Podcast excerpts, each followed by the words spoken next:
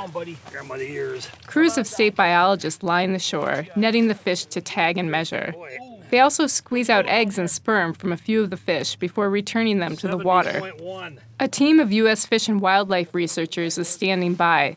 They drove all day and night from Georgia to be here for this moment. Hey, there you go. Now, now, the, now the slide's wet. They're working on a decade long project to bring lake sturgeon back to the Tennessee River, where they died out 50 years ago. They'll bring some of the fertilized eggs back to their hatchery to raise and release, hoping they'll take to their new home.